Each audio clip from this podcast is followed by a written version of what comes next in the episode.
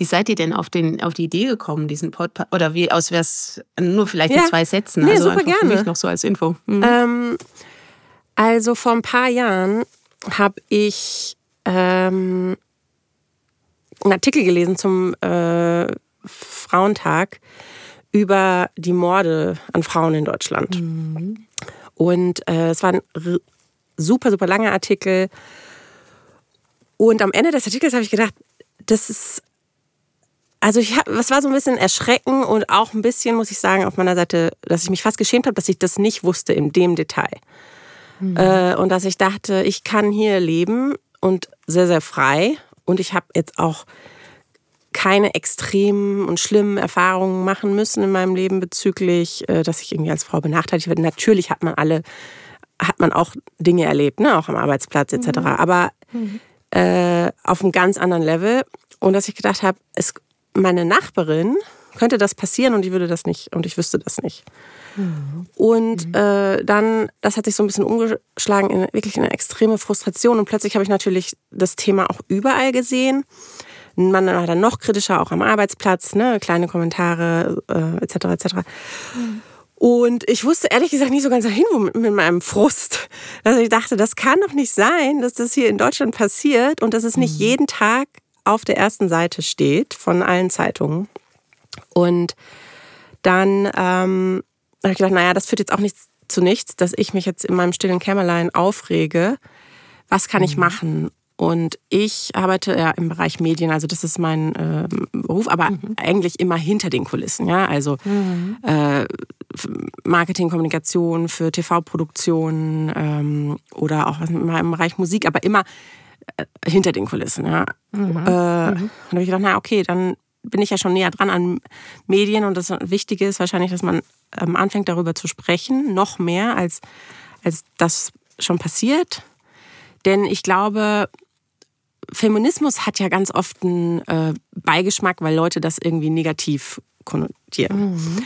Mhm. Ähm, aber ich glaube, wenn man Leuten viele Fakten und Daten aufzeigt, sind die sofort dabei und auch auf der gleichen Seite.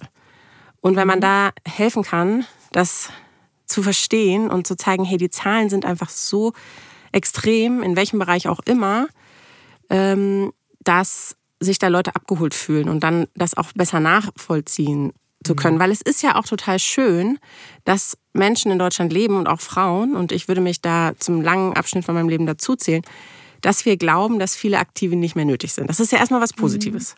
Mhm. Weil wir gehen in die mhm. Schule, unsere Eltern äh, erzählen uns, wir können werden, was mehr wir wollen. Das können wir auch. Wir gehen studieren, suchen uns aus, was wir tun, etc. Mhm. Ähm, aber dass es halt verschiedene Bubbles gibt mhm. und dass andere mhm. Leute ganz andere Erfahrungen haben. Mhm. Und dass man ja, denen helfen ja. sollte, die gleiche positive Erfahrung zu haben. Und dann als letztes vielleicht noch, ich hatte eine kleine Nichte, die überhaupt nicht davon natürlich tangiert ist. Ne? Die ist jetzt acht. Die mhm. äh, hat einen kleinen Bruder auch. Und natürlich denkt sie, dass sie alles machen kann. Und mhm. dass ihr die Welt offen steht und dass es da keinerlei äh, Unterschiede gibt zwischen ihr und mhm. ihrem Bruder. So wie ich ja auch aufgewachsen bin. Und da habe ich gedacht, das wäre doch total schrecklich, wenn sie jetzt aufwächst und 20 Jahre später wieder im Büro sitzt und die gleichen Erfahrungen macht, die ich gemacht habe. Mhm. Oder vielleicht auch noch Schlimmeres.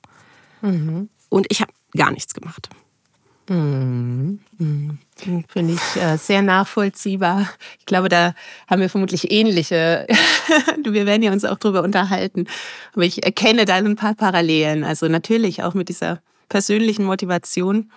Und ja. ich kann es sagen tatsächlich, aber vielleicht dann auch wirklich im Gespräch, weil auch mich haben meine Kinder ähm, nochmal mir so einen Impuls gegeben, um auch quasi politischer aktiv zu werden oder überhaupt so ein gesellschaftliches Bewusstsein zu entwickeln. Also ja. finde ich ganz, ganz äh, einen wichtigen Punkt. Auch diese Perspektive über sich hinaus auf die Zukunft einfach hin und auf die jungen Menschen, die dann da wieder leben werden. ja, ja, ja. Lass uns starten, ja, oder, Almut? Gerne.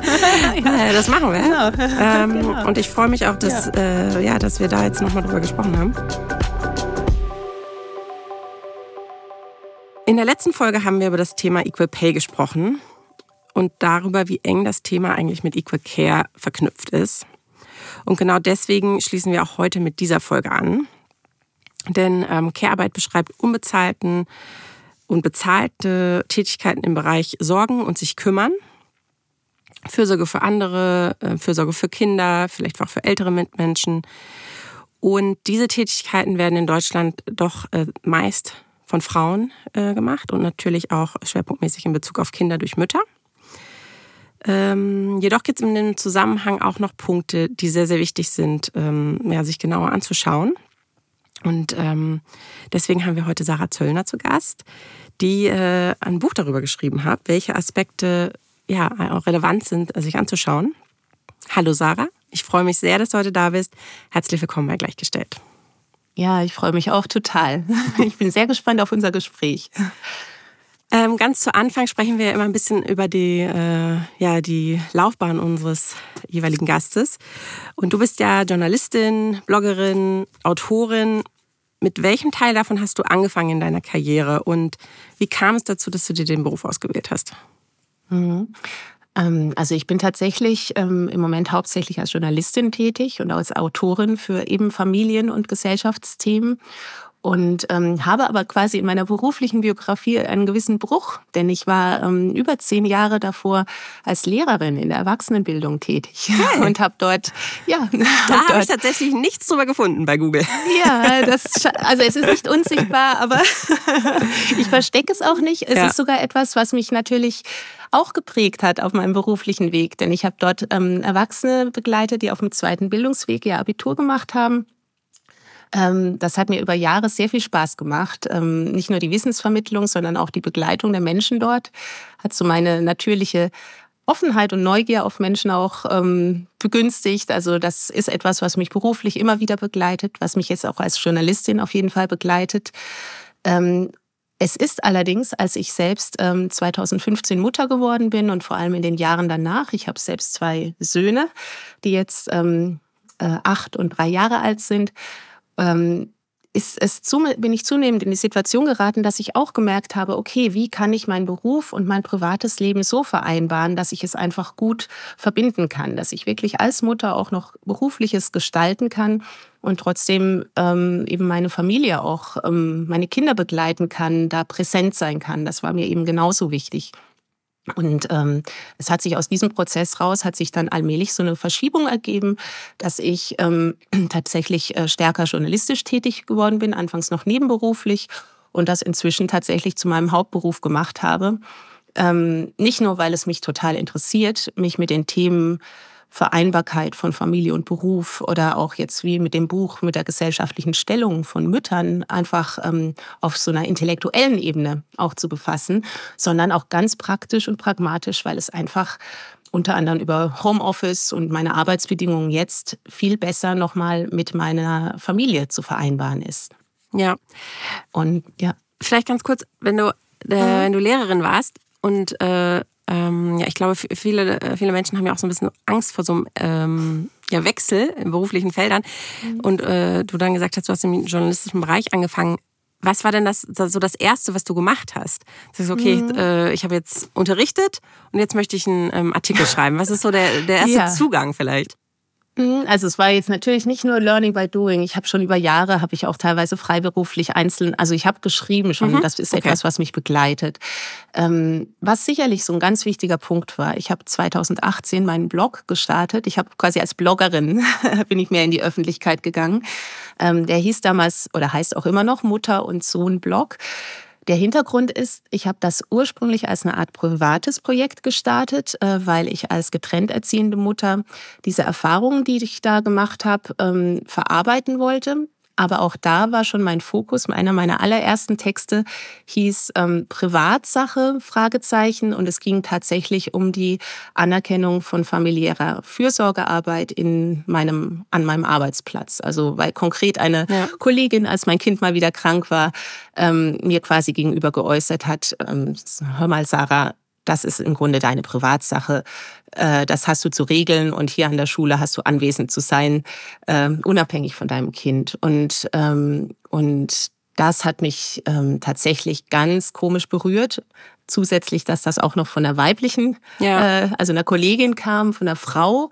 Ähm, die ich auf anderer Ebene sehr geschätzt habe. Und da war trotzdem diese Härte in der Aussage und auch meinem Empfinden nach auch ein absolut fehlendes Bewusstsein, was das eben bedeutet hatte, dann als Mutter mit kleinem Kind weiterhin auch berufstätig zu sein, dort auch den Anspruch zu haben, meine Arbeit gut zu erfüllen und trotzdem in einer ganz anderen und neuen Situation zu sein, weil ich eben plötzlich zwei Bereiche hatte, in denen ich mich einfach in denen ich Verantwortung auch getragen habe. Ja. Und erst recht natürlich noch als getrennt erziehende Mutter, ähm, wo ich doppelt äh, nochmal im Alltag einfach viel, viel ähm, Zeit mit meinem Kind auch allein verbracht habe und die Verantwortung nochmal größer war.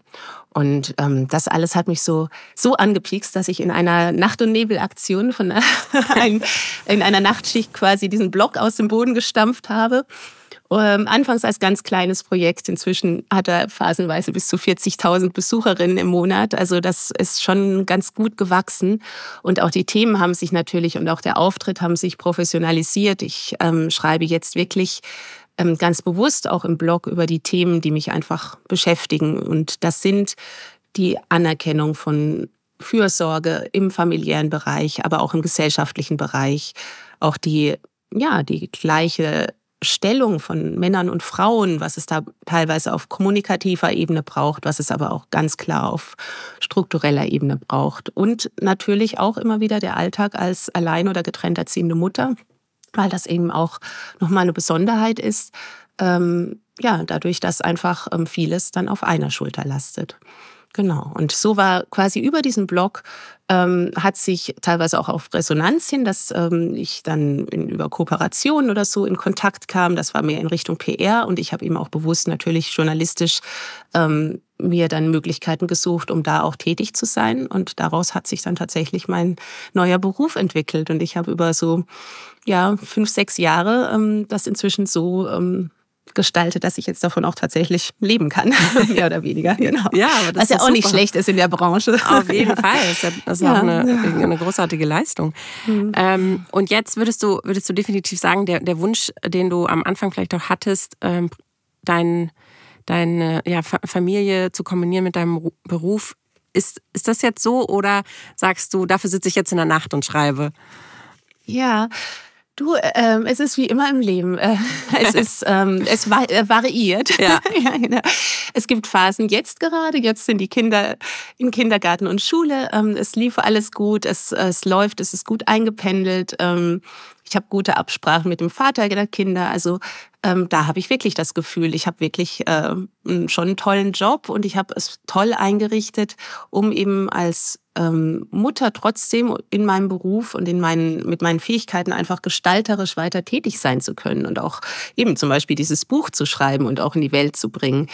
Ähm, dann gibt es natürlich auch Momente, da braucht manchmal nur ein Kind krank sein oder mich als Erwachsene hat es erwischt, äh, dann bricht alles ganz schnell, äh, kommt es ins Wanken oder bricht sogar zusammen. Und natürlich fasst man sich dann an den Kopf und denkt, um Gottes Willen, wie soll ich jetzt zum Beispiel Deadlines einhalten? Wie mache ich es vielleicht auch, wenn ich irgendwie Termine wie jetzt äh, dieses Podcast-Gespräch habe, dann ist das eine riesen organisatorische Leistung. Und unter anderem das hat mich auch darauf aufmerksam gemacht, ähm, wie wichtig es ist, da Rahmenbedingungen zu haben, die uns als Mutter einfach unterstützen. Also, ähm, weil es macht einen riesigen Unterschied, ob du eine gute und verlässliche Kinderbetreuung zum Beispiel hast oder auch ob dein Arbeitgeber, deine Arbeitgeberin ein Verständnis dafür hat, wenn du eben ausfällst phasenweise oder vielleicht sogar dein Kind mal mit in eine Konferenz bringst oder eben ähm, zeitlich mehr Flexibilität einfach brauchst. Und ähm, ja, das hat mich tatsächlich politisiert, würde ich sagen. Also ich bin in, insofern, dieses Bewusstsein ist auch durch meine Kinder entstanden. Ja. Mhm. Jetzt haben wir natürlich schon kräftig das Buch äh, angeteasert. Ich habe es natürlich hier auch liegen und ich habe es auch gelesen. Ähm. Mütter macht Politik, ein Aufruf heißt das Buch und es ist vor äh, ein paar Wochen ähm, erst erschienen. Mhm. Und ähm, ja, da wollen wir natürlich im Detail drüber sprechen, weil viele Punkte, die du eben schon angesprochen hast, sind in diesem Buch äh, wirklich so herrlich strukturiert aufbereitet. Äh, das fand ich sehr, sehr großartig. Und ähm, bietet uns auch ehrlich gesagt den perfekten Leitfaden hier fürs Gespräch heute. Das hast du ja nicht alleine geschrieben, das Buch, äh, sondern zusammen mit Aura Shirin Riedel. Wie, wie kam es zu der Zusammenarbeit und woher kennt ihr euch? Ja, klar, gerne. Also wir sind tatsächlich zwei äh, gleichberechtigte Autorinnen dieses Buches, die jeweils ähm, unterschiedliche ja, Fähigkeiten mit reingebracht haben und auch unterschiedliche Schwerpunkte. Aura ähm, ist ähm, Soziologin äh, und Politologin im Hintergrund. Ich ähm, bin eher aus der, komme eher aus der sprachlichen Richtung und ähm, der Ausgangspunkt war, dass ich tatsächlich die Idee hatte, ein Buch schreiben zu wollen, das ähm, die gesellschaftliche Stellung von Müttern thematisiert und gleichzeitig eine ganz klar bestärkende konstruktive Aussage hat. Also nicht so sehr dieses um Gottes Willen, es ist alles mega schwer, es ist beschwerend, es ist bedrückend und belastend, sondern okay, es gibt konkrete Schwierigkeiten, mit denen Frauen konfrontiert sind, wenn sie Mütter werden. Diese Schwierigkeiten sind auch nicht nur individuell, dass du als Mutter irgendwas einfach nicht gebacken kriegst, sondern es geht darum, dass es eben ähm, äußere Bedingungen gibt, die oft den Alltag für Mütter schwierig machen. Und das wollte ich zeigen und gleichzeitig wollte ich konkrete Lösungsansätze zeigen, wie du als Mutter aktiv werden kannst und auch, wie sich die Politik bewegen muss. Und ähm, ich wusste einfach, ich möchte gerne noch jemand mit soziologischem Background mit ins Boot holen, weil ja. ich ähm, hatte so die Idee von Interviews tatsächlich was wir ja auch umgesetzt haben. Wir haben zehn exklusive Interviews mit Menschen da in dem Buch, die wirklich ähm, Veränderungen, sich für Veränderungen schon lange einsetzen und auch ähm, umsetzen in ihren Bereichen, zum Beispiel als Unternehmerin. Aber mir war wichtig, eben noch diesen fundierten soziologischen ähm, Background in dem Buch zu haben, dass ich einfach, dass wir eben auch mit Zahlen argumentieren konnten, dass das eben nicht so etwas Gefühliges war, so im Sinne von, ja, meine individuelle Erfahrung, ähm, wie es eben ja auch schon viele Bücher gab zu dem Zeitpunkt, sondern wir wollten wirklich einen ersten umfassenden, auch für Menschen, die neu in das Thema reinkommen, einen umfassenden Überblick über die gesellschaftliche Stellung von Müttern geben, aus verschiedenen Bereichen heraus. Ja, und dann ähm, war, kam, war es so, dass ich Aura tatsächlich über ihren Blog kennengelernt habe. Sie hat ähm, zu dem damaligen Zeitpunkt 2020 äh, einen Blog geschrieben, Mama und Gesellschaft, den sie auch immer noch führt. Und ähm, da hatte sie einen Text geschrieben über den sogenannten Homo economicus, also diese v, äh, VWL. ähm, Geisterperson, die quasi ungebunden von irgendwelchen äh, familiären Verpflichtungen oder sonstigen Verpflichtungen rund um die Uhr ähm, im Beruf powern kann und ähm, nichts außer äh, die ähm, Nutz, eigene Nutzenoptimierung im Sinn hat. Und ähm, sie hat eben argumentiert in ihrem Text, das funktioniert einfach nicht. Das funktioniert auch als äh, für eine Gesellschaft nicht dauerhaft, Menschen äh, so zu betrachten, also so ein Menschenbild zu propagieren. Und es funktioniert erst recht nicht, wenn du eben Mutter bist, weil du dann stößt du da dran, dass du eben nicht mehr ähm, zwölf Stunden am Tag für deinen Beruf verfügbar sein kannst und dass du eben auch in anderen Bereichen Verantwortung hast und auch haben willst, ja. Und wir, ich hatte einfach, ich habe mich irgendwie in ihren Texten mich sehr angesprochen gefühlt davon und habe sie einfach kontaktiert. Ja, und großartig. Hab, äh, ja, genau. Und das ist irgendwie noch immer so mein Weg. Ich, ich gehe einfach immer auf die Leute zu und äh, quatsch sie an. Und, und ich merke einfach, daraus ergibt sich wahnsinnig viel. Also das ist so, ja, dieses Thema Netzwerken und, und sich da gegenseitig auch zu bestärken, das ist ein ganz, ganz essentielles Thema für mich. Wir werden ja später vermutlich auch nochmal drauf kommen. Ja. Und das ist insofern, ich sehe da eine große Kraft drin, auch unter Frauen und Müttern auch. Und genau, und dann haben wir ähm, uns zusammengesetzt und haben einen ersten Entwurf gemacht und das hat aber insgesamt noch fast zwei Jahre gedauert, bis dann das Buch wirklich in der Endform da war und wir es auch bei einem Verlag untergebracht hatten und ja, ja und jetzt es im Handel erhältlich ist. Ja. Ähm, das mit dem Netzwerken mhm. und Leute ansprechen, das kann ich definitiv unterstreichen, weil auch genauso machen wir es auch hier mit dem Podcast. Mhm. Und ähm, ich merke es. Ihr habt mich ja auch angequatscht. Genau. Ja, super. Und ja. am Anfang ist man natürlich, also jetzt gerade, du hattest ja da schon eine viel längere Historie in dem Thema durch deinen Blog etc. Und bei mir war es ja wirklich eine Art Kaltstart. Und das Feedback, also das ist einfach unglaublich, dass Leute, die sind, also ich würde wirklich sagen, von 100 Leuten, die wir anfragen, sagen 99 Prozent sofort zu. Und das ist so eine coole Erfahrung und das ist, glaube ich, auch genau das, was du sagst, ne? dass man sich äh, unterstützt und äh, ja, da das Netzwerk weiter ausbaut. Ähm, und es ist gar nicht so also ich hätte, ich hätte viel mehr damit gerechnet, dass die Leute vielleicht sagen, ach, wie lange macht ihr das denn schon? Und jetzt muss ich mir erstmal zehn Folgen anhören und so weiter. Und das war überhaupt nicht die Erfahrung. Das war wirklich äh, sehr, sehr, sehr, sehr schön und positiv. Und so war es ja auch bei dir. ja, also ich habe einfach das Gefühl, ähm, manchmal trifft sich das auch so, dass man so ein, man kriegt so ein Gespür ähm, für Menschen, die einfach ähm, ins Handeln kommen wollen, die irgendwie nicht klagen. Also ich, ich glaube, es zieht sich in einer positiven Weise an. Also Menschen, die so einen Realitätssinn haben, also jetzt auch nicht in irgendeiner rosaroten Wolke schweben, aber gleichzeitig ähm, bei allem Bewusstsein für Schwierigkeiten auch immer so diese, diesen Blick darauf haben, was kann ich denn verändern in meinem Bereich? Und das ist definitiv auch für uns eine Motivation, ähm, nicht nur für das Buch, sondern auch jetzt für die weitere ähm, ja, Vernetzungs- und Aktionsplattform, die wir im Zusammenhang mit diesem Buch da ins Leben rufen und auch, ähm, auch wirklich am Leben erhalten wollen, weil wir eben merken, daraus entsteht wirklich Tolles. Also und ja, ich glaube, da ziehen sich dann Menschen an, die das irgendwie von sich so, so bemerken und ähm, ja, und daraus entsteht dann tatsächlich oft ganz schön viel, obwohl vielleicht äh, alles noch recht jung ist und äh, trotzdem entwickelt sich so eine positive Dynamik auch wirklich. Ja. ja. ja. Ähm, wenn wir da das Buch nochmal aufgreifen, im Sinne, dass ihr äh, von einer Vision sprecht, die ihr habt. Ähm, ihr sagt, ihr habt die Vision einer mütterfreundlichen Gesellschaft. Mhm. Wieso sind wir da jetzt noch nicht? Bevor wir vielleicht darauf zu sprechen kommen, äh, auf die verschiedenen Kapitel und ähm, auf Lösungen etc., was sind die mhm. Äh, Kernpunkte, dass Sie sagen, okay, gerade ist die Gesellschaft nicht mütterfreundlich? Mhm. Ich finde, das ist nicht mehr so offensichtlich. Also es ist nicht so, dass du jetzt irgendwie als Mutter ähm, wie in manchen Ländern irgendwie äh, deine Grundbedürfnisse nicht erfüllen kannst. Also Mütter haben erstmal auf den ersten Blick ja gleiche Möglichkeiten. Es gibt auch gesetzliche Regelungen, die Mütter ab Geburt eben unterstützen. Es gibt Elterngeld, Mutterschutz. Ähm, auf den ersten Blick ist eigentlich alles ziemlich gut.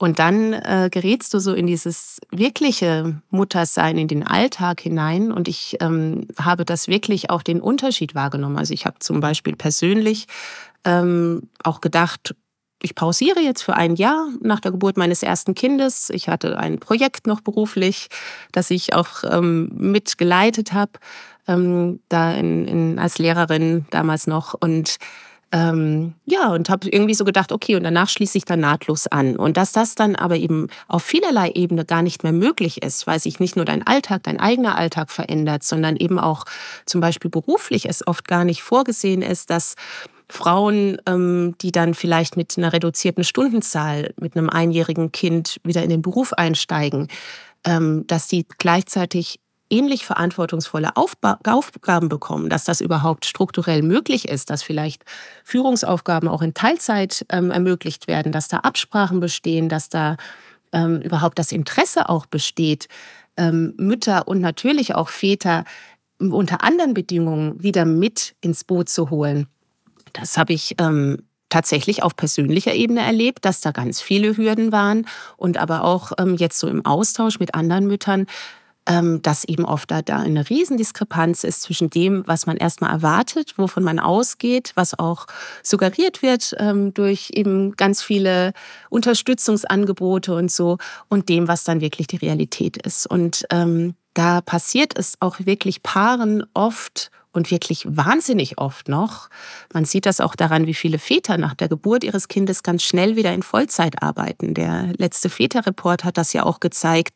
Die wollen sich oft engagieren, aber letzten Endes ist dann eben der Rahmen, Equal Pay ist so diese, dieses Stichwort, dass doch einer und dann oft der Vater, wenn er da ist, ähm, mehr verdient und dann rutschen Paare in so ganz schnellen scheinbar selbstverständlichen Schritten plötzlich wieder in so ein ganz anderes Familien- und Rollenmodell. Also dass die Frau doch länger ähm, bei dem Kind bleibt und auch natürlich viel mehr Erfahrung dann mit der alltäglichen Sorgearbeit macht, ihre Netze knüpft. Ähm, umgekehrt vielleicht aber auch isoliert ist, je nachdem, wo sie wohnt. Also das ist auch so ein Thema, Stichwort Wohnen und Zusammenleben, wie isoliert manchmal junge Mütter sind. Also du bist irgendwie aus einer Rolle rausgerissen, dass du vielleicht berufstätig warst, dass du gestaltet hast in der Welt draußen Und plötzlich hast du dein Kind, aber du bist ja nicht ein anderer Mensch. Also du bist sicherlich geprägt dann durch die Erfahrung des Mutterwerdens und das ist eine Veränderung. Aber du hast deswegen ja vielleicht, du, es ist ja nicht selbstverständlich, dass du deswegen als Themen nur noch quasi Kleinkind- oder Babythemen hast, sondern es müsste meiner Meinung nach viel stärker möglich sein, dass wir mit diesen Erfahrungen als Eltern und speziell als Mütter auch raus in die Gesellschaft wiederkommen, also auch präsent sind. Und das ist ganz oft so, dass da ein Riesenschnitt, ein Einschnitt auch in der Biografie ist von Frauen, wenn sie Mütter werden, dass plötzlich die ähm, Gewichtung in der Partnerschaft sich eben verschiebt und eben auch die persönlichen Möglichkeiten, überhaupt am gesellschaftlichen Leben teilzunehmen. Und ähm, ja, und das alles ähm, hat mich schon, und natürlich nicht nur mich, sondern auch die Menschen, mit denen wir uns jetzt im Rahmen dieser Interviews für das Buch auch ausgetauscht haben, das bringt einen schon zu dem Eindruck, okay, zwischen dem, was gesagt wird, was, äh, was so das erste Bild ist von Mutterschaft, von Muttersein auch hier in Deutschland und dem, was wirklich Realität ist für viele Frauen und Mütter, ähm, da gibt es einfach noch einen riesen Unterschied. Und insofern so mütterfreundlich, wie unsere Gesellschaft vielleicht auf den ersten Blick wirkt, ist sie einfach dann tatsächlich noch nicht. Ja. Und, mhm, und ich denke, ja, wenn wir uns inhaltlich vielleicht noch über einige Bereiche unterhalten, das sind natürlich ganz konkrete Sachen, auch wie steuerrechtliche Fragen. Ähm, es ist einfach vieles noch darauf ausgerichtet, dass Frauen ähm, ja einfach wirklich mit der Geburt ihrer Kinder ähm, hauptsächlich sich auf die Sorge für ihre Kinder konzentrieren. Und das finde ich persönlich gar nicht schlecht. Also ich, ich, ich möchte gar nicht dafür argumentieren, dass Frauen irgendwie nur noch im Beruf tätig sein sollten und ihre Kinder die ganze Zeit ähm, in, in der Kita oder Kindergarten betreut sind. Also ich argumentiere und wir argumentieren als Autorin dafür, dass Mütter wirklich eine Wahl haben, dass sie wirklich wählen können, wie möchte ich denn mein Leben weitergestalten. Und diese Wahl ist aber wirklich beschränkt in vielerlei Hinsicht. Und das ist etwas, was eher so subtil und nach und nach, glaube ich, auch dir als Mutter bewusst wird. Und ähm, es hat auch bei mir sicher so fünf, sechs Jahre gedauert, bis ich wirklich, wirklich begriffen habe, dass ich daran auch nur einen gewissen Anteil habe, durch mein, natürlich durch meine persönlichen Entscheidungen, aber ich konnte tatsächlich manche Entscheidungen nicht frei treffen. Also ich könnte zum Beispiel jetzt gerade keinen Beruf ausüben, der 40 Stunden Arbeitszeit notwendig macht, weil ich einfach keine Betreuung habe, die 40 Stunden abdeckt. Und ich muss also dementsprechend ähm, so berufstätig sein, dass ich ähm, das auch auf der Ebene mit meiner Familie verbinden kann.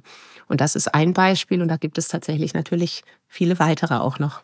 Ja, ich glaube, der Punkt zwischen ähm, ge gefühlter Wahrheit und das, was dann mhm. wirklich äh, im, im Alltag äh, von Müttern passiert, ich glaube, das ist ein super wichtiger Punkt. Und ähm, ihr habt das ja, wie ich eben auch angesprochen habe, in eurem ja, Buch einfach komplett aufgedröselt in den verschiedenen Bereichen. Ich nenne die jetzt einfach mal, damit auch alle unsere ZuhörerInnen wissen, worüber wir sprechen.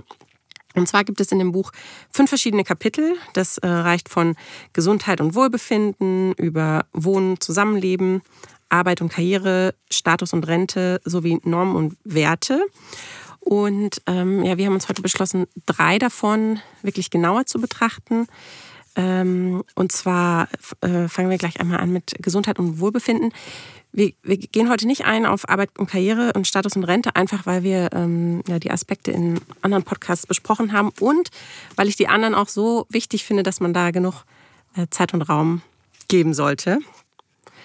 Natürlich sind alle Aspekte wichtig und ähm, ich empfehle euch auch alle, das Buch komplett durchzulesen, äh, nachdem ihr den Podcast angehört habt. Äh, Genau.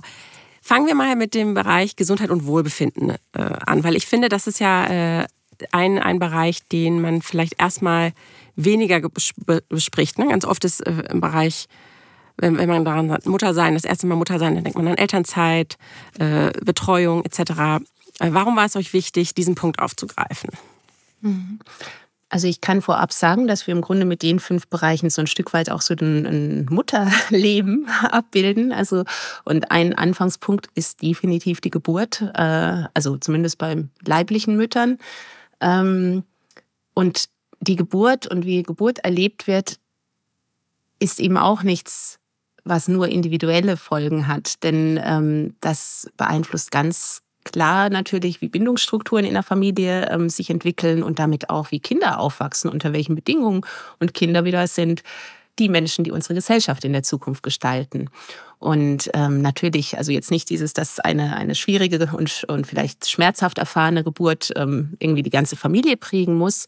Aber uns ist doch bewusst geworden, dass auch da es einen Riesenunterschied macht, ob die Geburtshilfe davon ausgeht, eine Frau ist kompetent darin, ein Kind zur Welt zu bekommen. Das ist ein natürlicher Prozess, der den Frauen ganz, ganz viele Jahrtausende schon äh, gemacht haben. Und sie braucht einfach eine gute Begleitung. Sie braucht eine Sicherheit in dieser Situation, die ihr ermöglicht, bei sich zu bleiben und eben dieses Kind ähm, ins Leben zu bringen. Und ähm, der Fokus in der aktuellen Geburtshilfe ist aber wirklich konträr dazu. Und das ist ganz, ganz äh, lange, ist es jetzt seit mehreren Jahrzehnten hat sich das so hin entwickelt, dass eben die Geburt hauptsächlich als ein medizinisches Risiko wahrgenommen wird.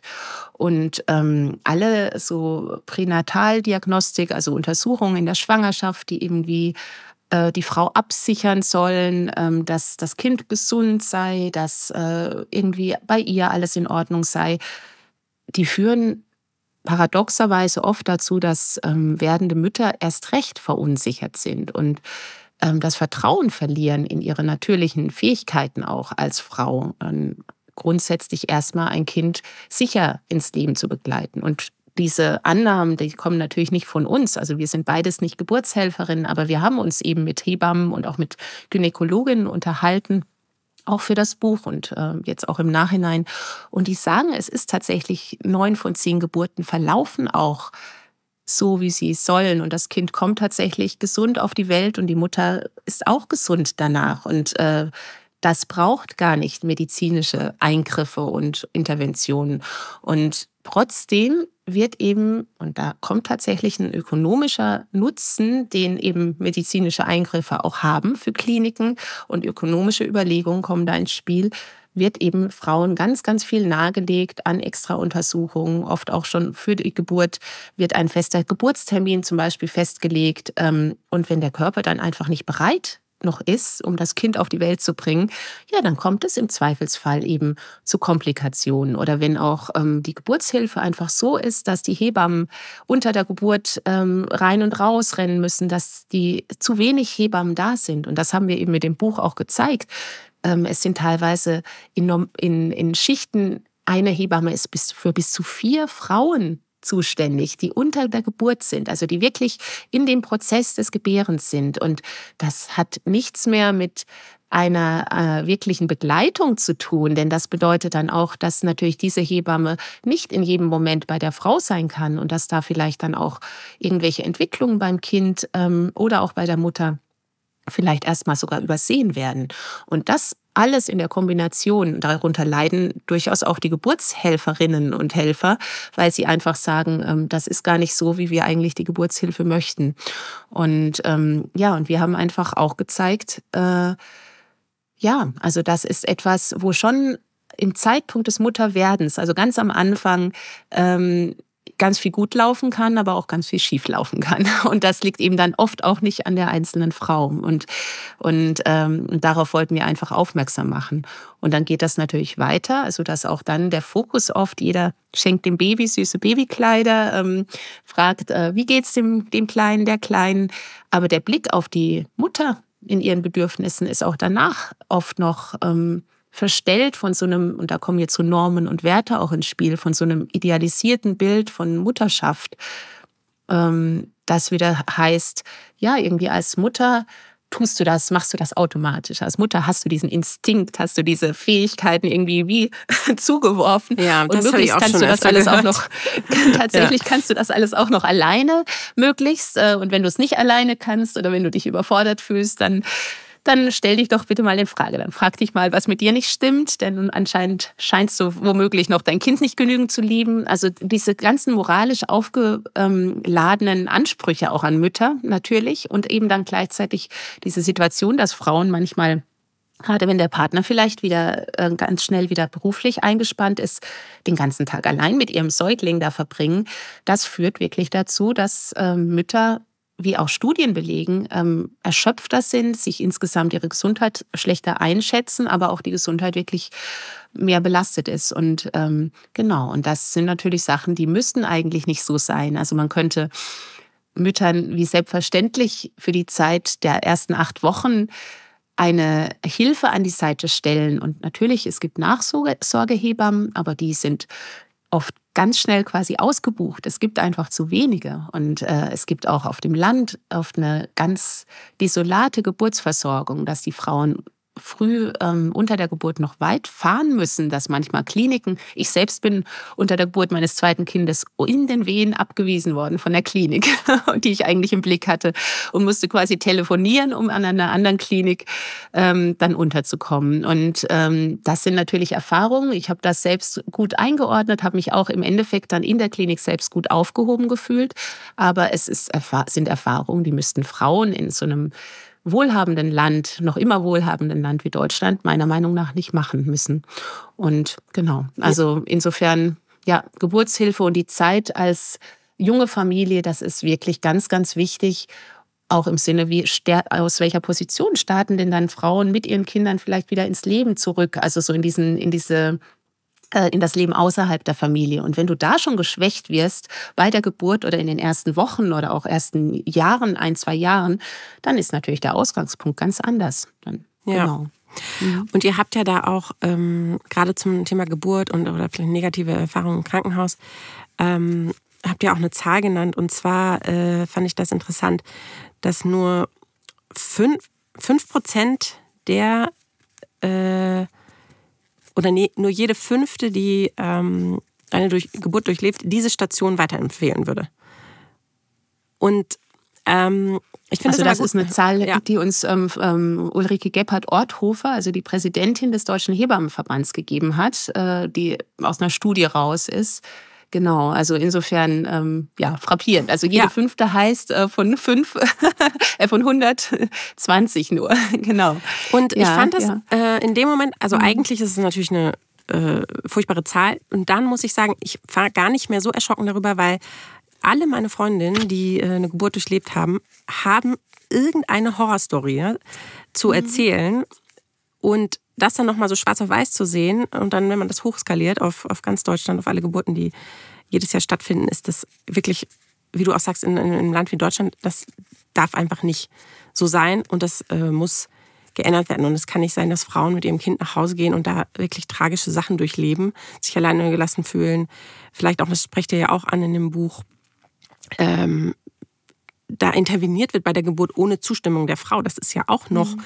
wissen wir, das ist 20, 23 und das findet immer noch statt, dass mhm. da Dinge durchgeführt werden, wo die, äh, die Mutter gar nicht explizit zu, zugestimmt hat. Könntest du da vielleicht ja, noch kurz ist, was zu das sagen? Ist das, das ist das Stichwort Gewalt unter der Geburt. Also ich denke mal, wenn man so an Gewaltschutz denkt, denkt man vielleicht an gewalttätige ähm, Partnerschaften oder aber es gibt eben Gewalt gegen Mütter auch auf dieser Ebene, auf der physischen Ebene wirklich unter der Geburt, dass auch auch psychisch, dass ihre Wünsche übergangen werden, dass ähm, Frauen isoliert werden von ihrem, ihrer Begleitperson, zum Beispiel unter der Geburt. Das ist in der Pandemie häufig passiert, dass du dann in so einer wirklich verletzlichen und empfindlichen Situation ähm, auf dich allein gestellt bist plötzlich, dass Menschen, fremde Menschen in den Raum platzen und so.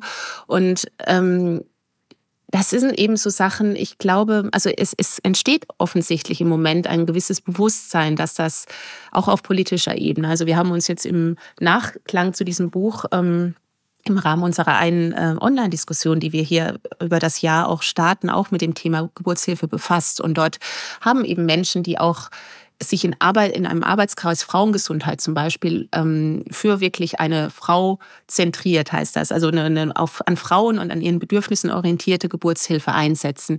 Die haben gesagt, es gibt, ähm, es wird gehört, es wird auch, ähm, es gibt Ansätze zu Veränderung inzwischen. Das ist schon ein Fortschritt, aber es ist tatsächlich ähm, ja, also es ist ein, ein zäher Kampf auch, weil eben diese andere, der andere Impuls, dass es möglichst wirtschaftlich sein soll, dass es berechenbar sein soll, dass natürlich auch Menschen davon profitieren, wenn möglichst viele Interventionen gemacht werden, ähm, das ist schon äh, ein starkes Gegengewicht. Und ja. Ähm, ja, also ich finde es sehr wichtig, auch für eine Mutter, die vielleicht diese, unser Buch in die Hand bekommt und oder umgekehrt auch ähm, sagt, Menschenskinder, ich habe jetzt wirklich eine wirklich schlimme Erfahrung unter der Geburt gemacht. Ich möchte das aber so nicht stehen lassen. Ich suche da Wege, damit umzugehen.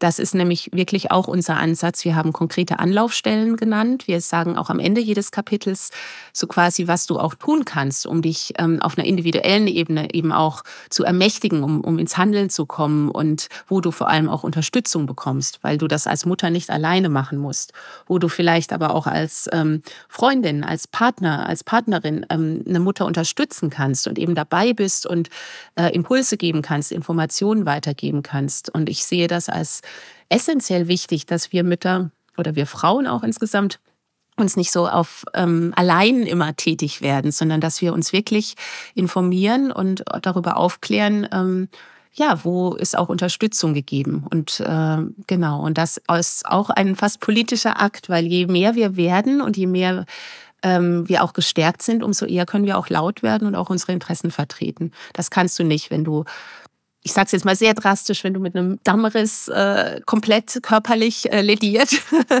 und deinem weinenden Baby irgendwo im Bett liegst und, äh, und eben gerade wirklich nur mit dir beschäftigt bist, dann musst du auch nicht politisch aktiv werden. Aber wenn du vielleicht ein Jahr später daran zurückdenkst und denkst, Mensch, wie könnte das sein, dass das meiner Freundin, die jetzt schwanger ist, nicht passiert, dann finde ich, ist der Zeitpunkt, dass du dich vielleicht informierst über die Rechte, die Mütter unter der Geburt haben und die auch festgesetzt sind, die aber oft noch nicht kommuniziert informiert werden. Und dass du das dann wiederum vielleicht deine Freundin darüber informierst, dass sie da ähm, ihre, ihre betreuende Hebamme oder Ärztin darüber aufklären kann oder nachfragen kann, ähm, ihre Rechte einfordern kann. Und das finde ich ist wichtig. Und das ist manchmal dann aus diesem Prozess der Solidarität auch unter uns Frauen ähm, eben möglich, weil wir eben gewisse Erfahrungen machen und damit dann auch aus diesen Erfahrungen raus eben aktiv werden können und unsere Freundinnen und äh, ja, andere Mütter dann unterstützen können auch. Ja. Absolut, weil was das Buch natürlich auch aufzeigt, ist, dass das keine individuellen Erfahrungen sind. Also zum Beispiel ein Punkt hat mich total äh, emotional berührt, weil das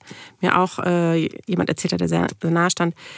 Da ging es gar nicht um eine Behandlung, sondern einfach darum, dass äh, der Partner also dass sie wollte, dass der Partner informiert wird, weil sie ähm, überzeugt war, dass das Baby gleich kommt und dann wurde ihr gesagt von den Leuten im Krankenhaus, nee, nee, das dauert noch so und so viele Stunden. Und bei dem war dann nicht so. Und dann war sie halt, ja, bei dem wahrscheinlich einschneidendsten Erlebnis ihres Lebens äh, alleine, ohne den Menschen, äh, mit dem man das ja zusammen äh, angefangen hat. Mhm. Und das habt ihr da auch äh, aufgeschrieben. Und ich glaube, genau wie du sagst, wenn man die Geburt durchlebt hat, dann ist sicherlich absolut keine Zeit für Aktivismus oder dafür, dass man sich da im Krankenhaus mhm. zur Wehr setzt oder äh, äh einen Streit äh, anfängt und für seine Rechte einsteht, weil da, da ist man ja gar nicht in der Lage.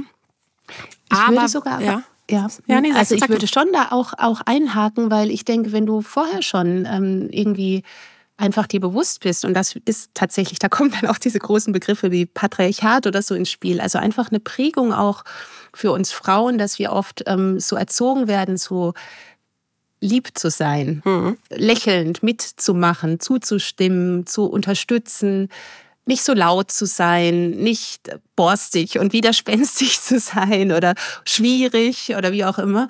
Und das prägt uns oft auf dieser Ebene, wenn wir an so was Archaisches wie eine Geburt kommen. Und da, wenn du da davor vielleicht diesen Prozess schon durchlaufen bist, dass du aber weißt, nein, mein Körper, ich kenne ihn gut und ich kann auch auf die Signale vertrauen, die er mir gibt. Und das gibt mir eine Stärke, äh, dann auch den Schritt zu machen, selbst noch unter den Wehen auch zu sagen, nein, jetzt, ich will das hier. Und das müssen sie auch tun, denn ich habe hier die Entscheidungsgewalt auch nach wie vor, auch unter der Geburt, über meinen Körper, also außer es ist ein absoluter ja. Notfall. Und dann, ähm, denke ich, kannst du selbst in so einer Situation anders auftreten. Und deswegen finde ich es so wichtig, auch informiert zu sein, einfach als Frau und auch diesen, ja, diese, diese Hinterfragen auch mancher Verhaltensweisen vielleicht vorher schon mal, schon auch bevor man Mutter wird, ähm, schon, schon zu machen. Genau, absolut, dass man genau. davor darüber Bescheid weiß, dass das überhaupt eintreffen kann. Und dann ist man, mhm. glaube ich, mhm. vorbereitet und dann kann man auch agieren. Ich glaube, wenn du in dem Moment bist und dann mit der Situation konfrontiert bist, dann kannst du wahrscheinlich gar nicht fassen, dass das überhaupt gerade passiert. Und dann ist es schwierig. Und deswegen ist es, glaube ich, total super, dass es solche Bücher gibt wie eure, wo man sagen kann, aber das ist ein Problem, das passiert nicht nur mir, das passiert mit anderen und ich werde äh, ja, mich, mich vorbereiten. Wenn du jetzt die Punkte nennen müsstest, äh, was sich in dem Bereich absolut ändern müsste, was wären die äh, wichtigsten Punkte und wie kann man das angehen? Mhm.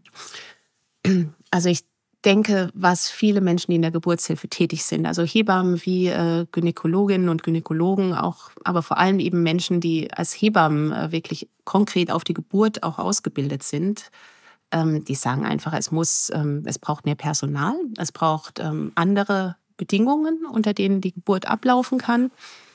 Ähm, es braucht Aufklärung der Frauen auch über eben Gewalt unter der Geburt und wie sich Gewalt zeigen kann und was auch die einzelne Frau ähm, tun kann, um dafür ihre Rechte einzustehen. Also eine Aufklärung, die eben nicht nur auf den Ablauf der Geburt hin abzielt und die nicht irgendwie die Farbe der Kreissaalwände thematisiert, sondern auch was passiert, wenn irgendwie was schief läuft, dass es dann vollkommen wurscht ist, ob, ob das Bett grün oder blau ist, sondern dass dann wichtig ist, wen kann ich zum Beispiel als Ansprechpartner nennen. Also so ganz, ganz bodenständig und das eben auch dass natürlich auch ein Umdenken passieren muss, die Frau als kompetent wahrgenommen werden muss. Und das hat in der Medizin, die ist nach wie vor sehr hierarchisch aufgebaut.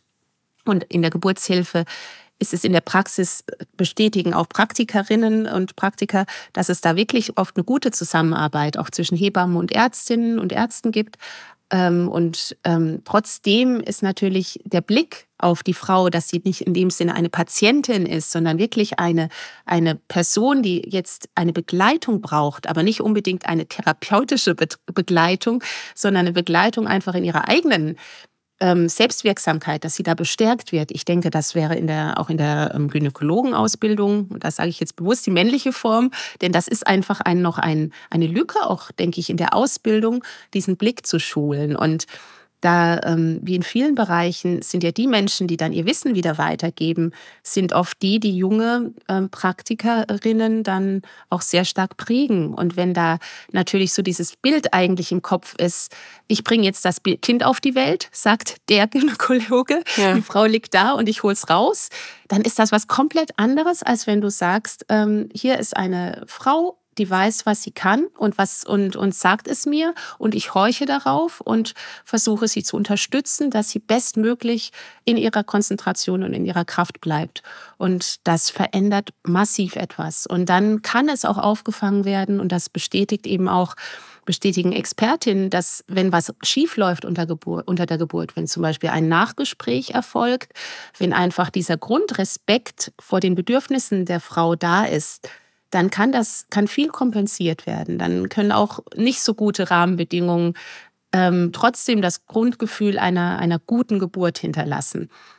Auch ja. das kann ich tatsächlich bestätigen, wenn ich denke, ich bin eben, musste quasi unter der Geburt noch das Krankenhaus wechseln. Ich wurde aber dann in, während der Geburt sehr wertschätzend ähm, empfangen auch. Und da, da war diese Wertschätzung eben spürbar. Und das hat sehr viel damit gemacht, ähm, wie du dich auch nachhaltig einfach dann an eine Geburt erinnerst. Also genau. Ja. Mhm. Ihr habt noch einen weiteren Bereich im Buch aufgegriffen, und zwar äh, Wohnen und Zusammenleben. Und ich fand das Kapitel sehr, sehr spannend, ähm, weil sich natürlich im Vergleich zu, wie sind Kinder früher aufgewachsen, in großen Familien, äh, Großeltern, Eltern etc., alle unter einem Dach, zu heute sehr geändert hat. Und ich glaube, das war auch ein wichtiger Punkt für euch, warum ihr das Thema aufgegriffen habt, richtig? Hm, das ist wahr. Ähm, ich glaube, da hat man oft auch so ein bisschen eine idealisierte Vorstellung, wenn man denkt, ach ja, das wäre doch so schön, mehr Generationen wohnen, ähm, Absolut, alle ja. eben. also ich glaube, ja, du lachst auch. Also wir leben nicht automatisch besser, wenn wir in mehr Generationenhäusern wohnen. Aber ich glaube, was wir Mütter wirklich brauchen, ist ein Netz von Menschen, die uns ähm, gerade in Situationen, die eben dir mit Kindern noch häufig passieren, ähm, die unabsehbar sind, die, wo spontanes Handeln nötig ist, Menschen, die dann einfach an deiner Seite sind. Und das kann, können auch eine nette Nachbarin sein, das kann äh, ein toller Onkel sein, der mit deinem Kind eben vielleicht auch Sachen erledigt, ähm, die du einfach, die dir selbst als Mutter vielleicht gar nicht liegen. Vielleicht ähm, geht er mit dem Kind Schuhe einkaufen, Kinderschuhe einkaufen und du kannst dich in der Zeit, ähm, kannst an dein Buch weiterschreiben oder sowas. Also, ja. Oder kannst dich um was anderes kümmern. Und ich finde diese, dieses ähm, Bild von der Mutter ähm, in so einer kleinen Kernfamilie, äh, Mama, Papa, Kind, das ist noch sehr stark in unserer Gesellschaft. Und das ist, abgesehen davon, dass es auch so Themen wie häusliche Gewalt gibt und äh, die Familie weiß Gott nicht immer ein sicherer Ort ist, ist das definitiv ein sehr überladenes Bild, das einfach nicht dem entspricht, wie Frauen und Mütter heute leben. Genau. Und diese Klarheit wollten wir einfach geben, auch mit dem Buch. Also, dass wir das und welche Konsequenz man daraus zieht, ob man dann die Unterstützung im familiären Umfeld sucht und findet. Im besten Fall ja. Aber es muss nicht sein. Aber alleine sollte man es nicht tun und auch erst recht nicht als Frau nur alleine. Denn natürlich, es gibt Partner, Partnerinnen, es gibt gute, enge Freunde, Freundinnen und es gibt äh, Arbeitskolleginnen, Arbeitskollegen, es gibt ein Nachbarschaftsnetz, ähm, das man sich schaffen kann. Genau, und das sehe ich eben auch da wieder nicht nur die Verantwortung bei der einzelnen Frau, dass sie wieder tätig wird und wurstelt und macht, sondern dass einfach sowas vielleicht auch als Information direkt in den Geburtsvorbereitungskurs mit reingebracht wird, dass vielleicht Paare motiviert werden, okay, darüber nachzudenken, wie gestalten wir das denn praktisch nach der Geburt, die ersten Wochen, aber nicht nur die ersten Wochen, sondern die ersten ein, zwei Jahre. Wie, wer ist denn präsent? Wer kann denn Unterstützung geben? Und sich beide dann zum Beispiel, wenn es eine Partnerschaft mit zwei Eltern ist, sich auch verantwortlich fühlen für diese Unterstützung und dieses Netz zu schaffen. Und da die Aufmerksamkeit hinzulenken, finde ich sehr, sehr wichtig. Weil sonst landet man dann vielleicht da und ist als Mutter wirklich so allein zu Hause und allein auf weiter Flur. Ja.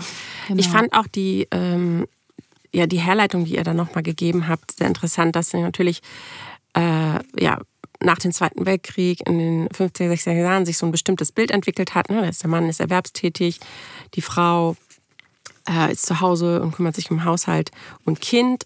Und das natürlich heute sich schon geändert hat, äh, dass auch dann, wenn das Kind vielleicht ein bestimmtes Alter erreicht hat, dass dann wieder halbtags arbeiten geht als, äh, als Frau und Mutter, aber dass sich bestimmte Rahmenbedingungen nicht geändert haben. Und du hattest es vorher schon mal angesprochen in der äh, Einleitung, glaube ich, da so ein bisschen das, das deutsche Steuergesetz etc.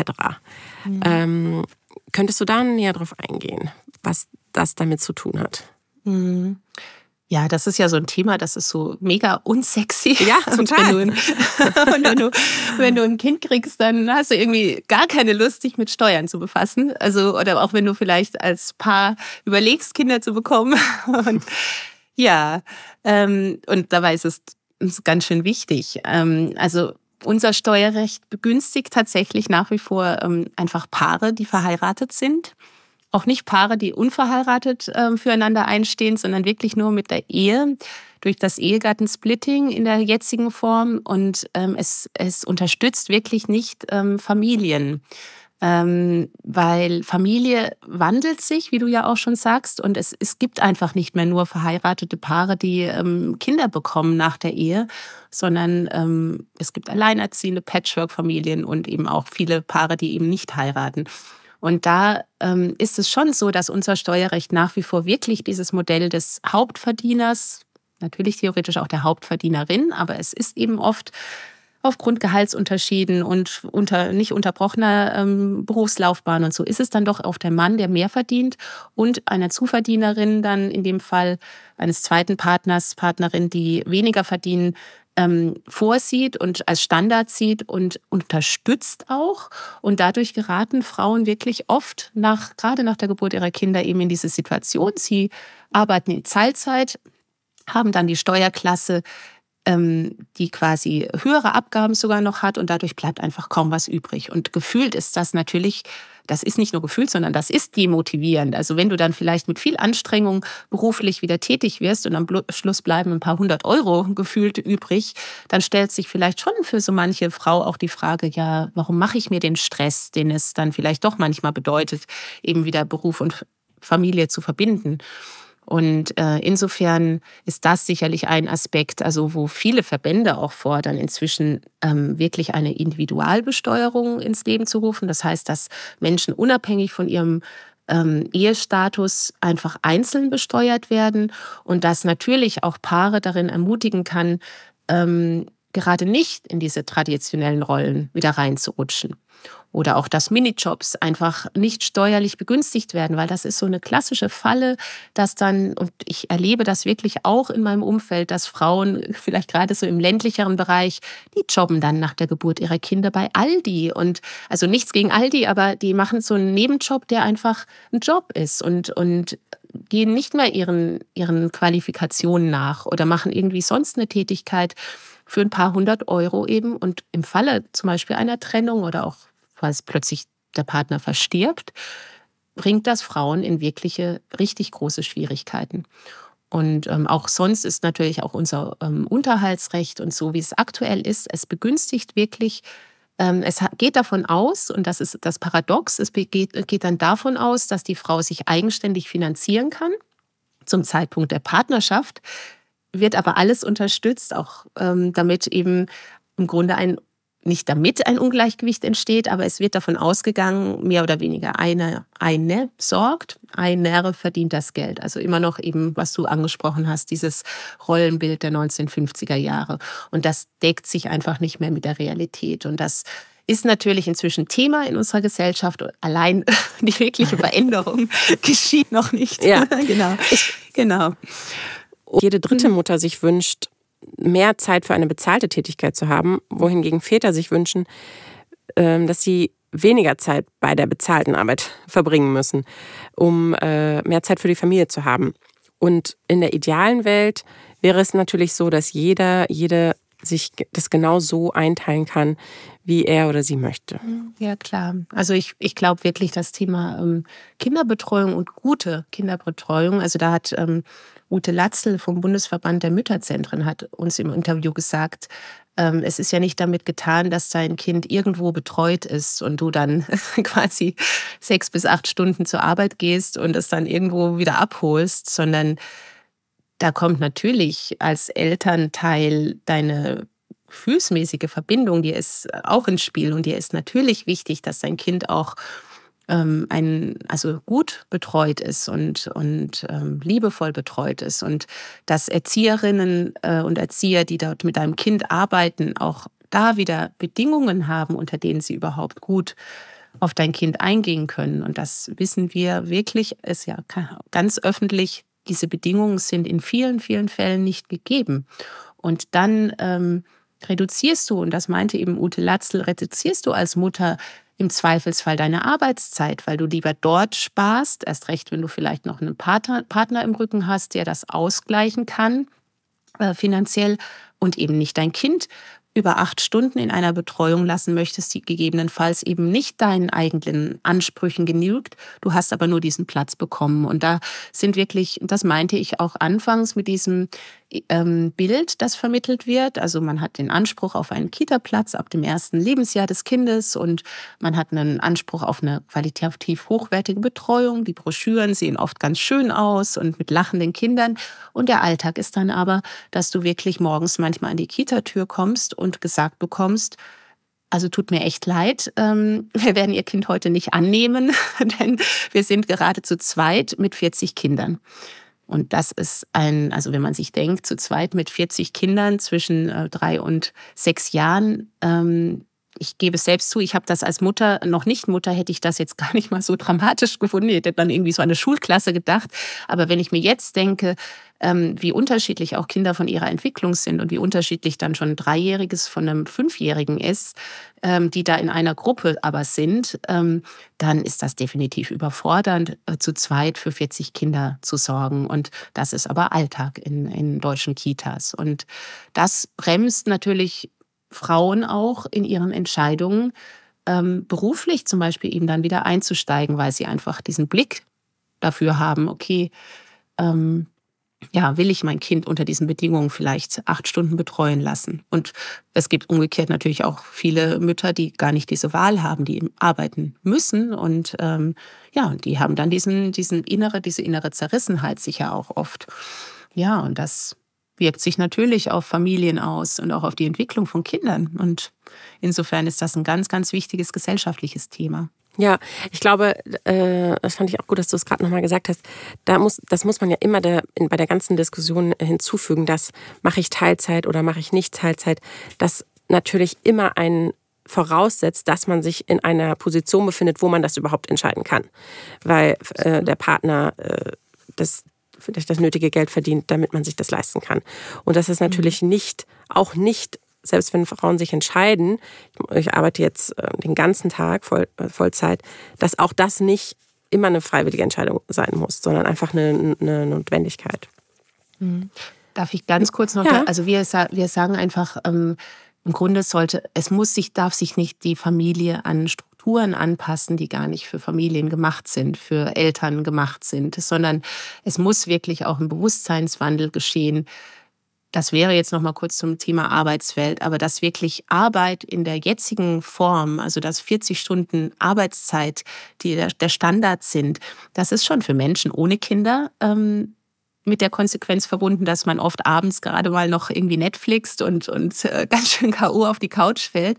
Und ähm, mit Kindern ähm, beschränkt das wirklich den Raum mindestens eines Elternteils dann ähm, ja auf, auf sehr wenige Stunden, in denen auch nicht mehr wahnsinnig viel Beziehungsmiteinander geschehen kann. Und insofern ähm, argumentieren wir und aber eben auch wirklich verschiedenste Verbände dafür, zum Beispiel diese Standardarbeitszeit wirklich zu reduzieren. Und das ist natürlich etwas, das ist genau konträr zu auch politischen Entwicklungen, die aktuell stattfinden. Also das muss man sich bewusst machen. Das sind so ähm, Themen, die sind ganz präsent einerseits und andererseits werden politische Forderungen gestellt, die Arbeitszeit noch zu erhöhen. Und ähm, ja, also das ist, da ist im Moment sehr viel im, im, im in Spannung und auch im Umbruch. Und das ist schon, das sind sehr konträre Positionen im Moment auch bestehen einfach in der politischen Landschaft quasi in den Diskussionen. Ja, ja. ja. Also da ist echt die Frage, wie es sich weiterentwickelt, auch von dem jetzigen Punkt aus. Ob da wirklich was in Bewegung gerät oder ob es wirklich nochmal so einen Rückschlag gibt eigentlich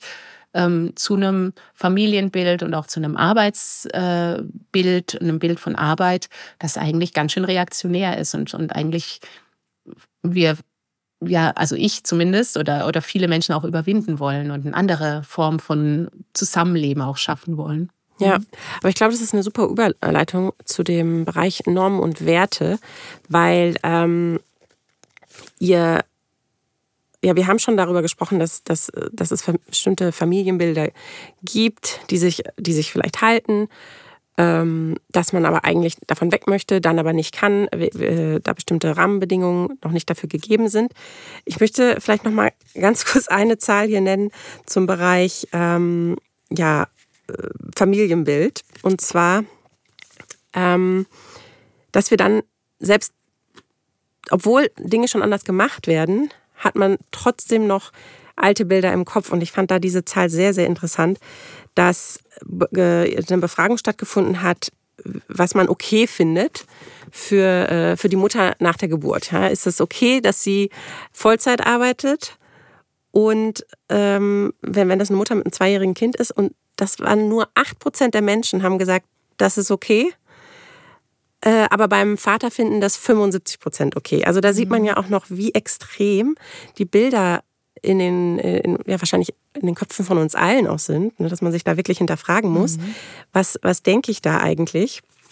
Und ähm, dann fand ich äh, auch interessant, dass ihr darauf eingegangen seid, dass wir ja leider auch noch, da, wahrscheinlich dadurch, dass einfach diese Bilder in den Köpfen noch drin sind, die freie Entscheidung der Frau auch oft dadurch beeinflusst ist, dass sie dann, egal für welche Entscheidung sie sich äh, für mhm. welche Richtung sie sich entschieden hat, dafür verurteilt wird in der Gesellschaft. Mhm. Ja, das ist so dieses klassische äh, Rabenmutter, Mutterglucke, ja. so ja. dieses Paradox. Genau, ja, ja.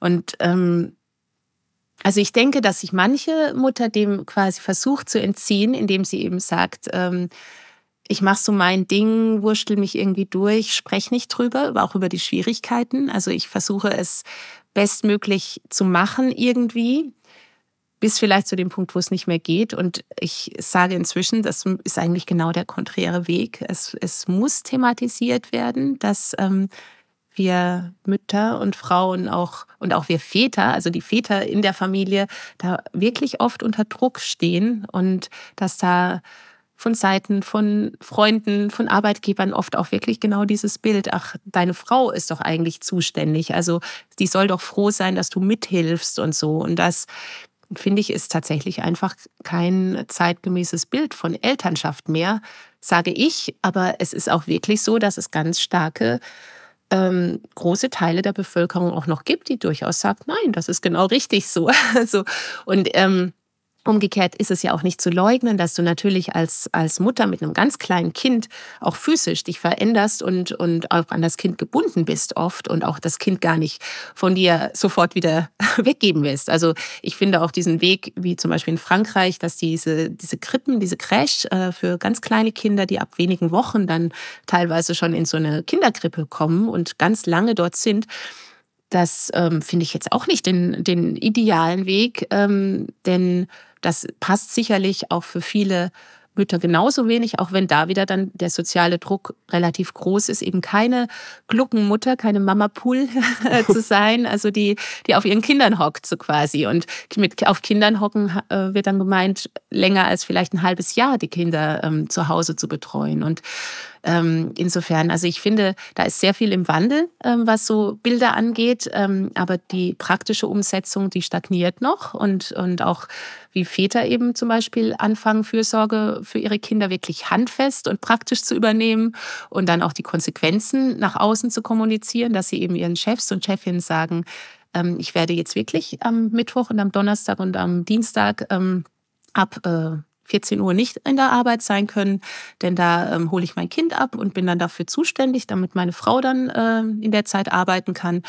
Und das passiert noch nicht. Und, äh, und das so klar zu sagen und auch zu fragen immer wieder, ähm, wie wollt ihr es denn und warum macht ihr es nicht so, wie ihr es eigentlich vielleicht wollt? Und was hindert euch? Und wen müsst ihr ansprechen, damit das ähm, sich vielleicht neue Möglichkeiten auch auftun. Denn man muss ja erstmal nicht davon ausgehen, dass es per se einfach Widerstand gibt. Vielleicht ist auch einfach ein fehlendes Bewusstsein an mancher Stelle auch da. Vielleicht sagt irgendein ähm, Arbeitgeber, Arbeitgeberin, ach Gott, ich wusste ja gar nicht, dass ihre Frau da nicht auf das Kind aufpassen kann.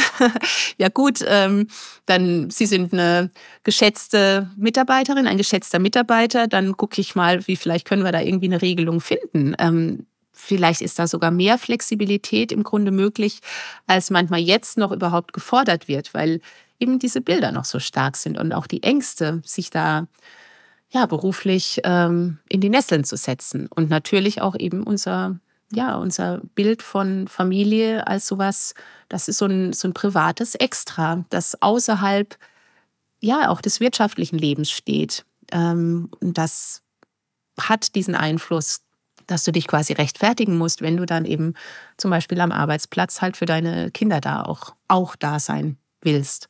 Ja. Mhm. Jetzt sind wir doch beim Thema Beruf. Nee, das, das, man, man, kann ja auch die Themen, ja. und das stellen wir ja, äh, ja. je mehr Postkarten wir aufnehmen, immer mehr Themen hängen ja alle zusammen und es ist nicht mhm, das ist möglich, Punkt, ja. genau, mhm. die Sachen zu trennen. Und das ist ja auch, also ne, wenn wir jetzt noch mal zum Anfang, äh, den Anfang aufgreifen, genau das ist ja dieser Bereich Equal Pay, Equal Care und Equal Care ist halt die schwerpunktmäßig Frauen, Mütter kümmern sich um das Kind, arbeiten so und so viele Stunden. Ich glaube, es sind auch sogar äh, pro Tag doppelt so viele Stunden wie ähm, Männer. Habe ich gestern extra nochmal nachgeguckt, die Zahl. Mhm. Äh, verlinken wir natürlich alles äh, für euch äh, mhm. auf der Seite.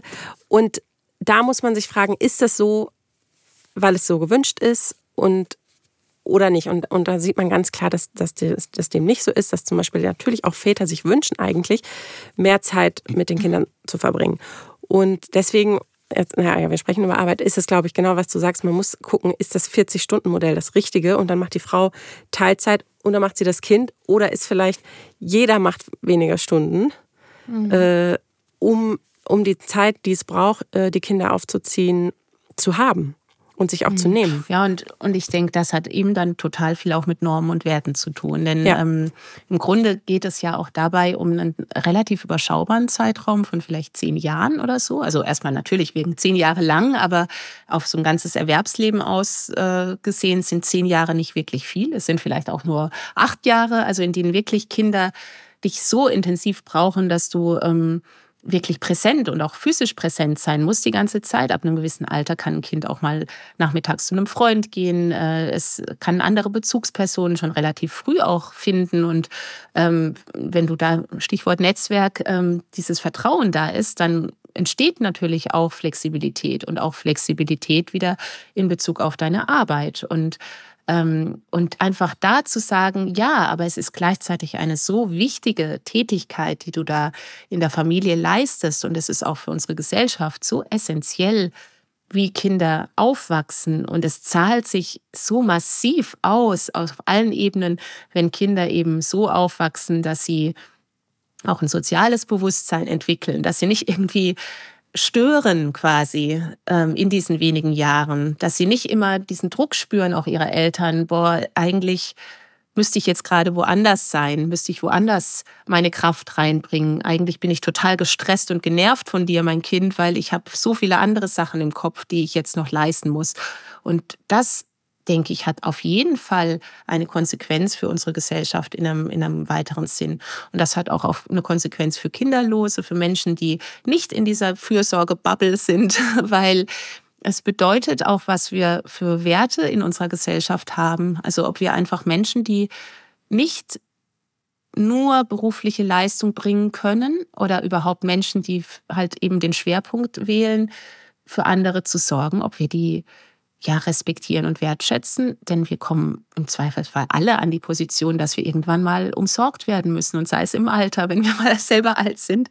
Und, ähm, und wir kommen auch in einem tieferen Sinne, es geht um die Art, wie wir mit den Ressourcen einfach umgehen, die wir als Gesellschaft haben, wie wir auch miteinander mit unseren Mitmenschen leben. Und Natürlich sind das idealistische Gedanken, aber die haben ganz klare Konsequenzen. Ich meine auch politische Konsequenzen.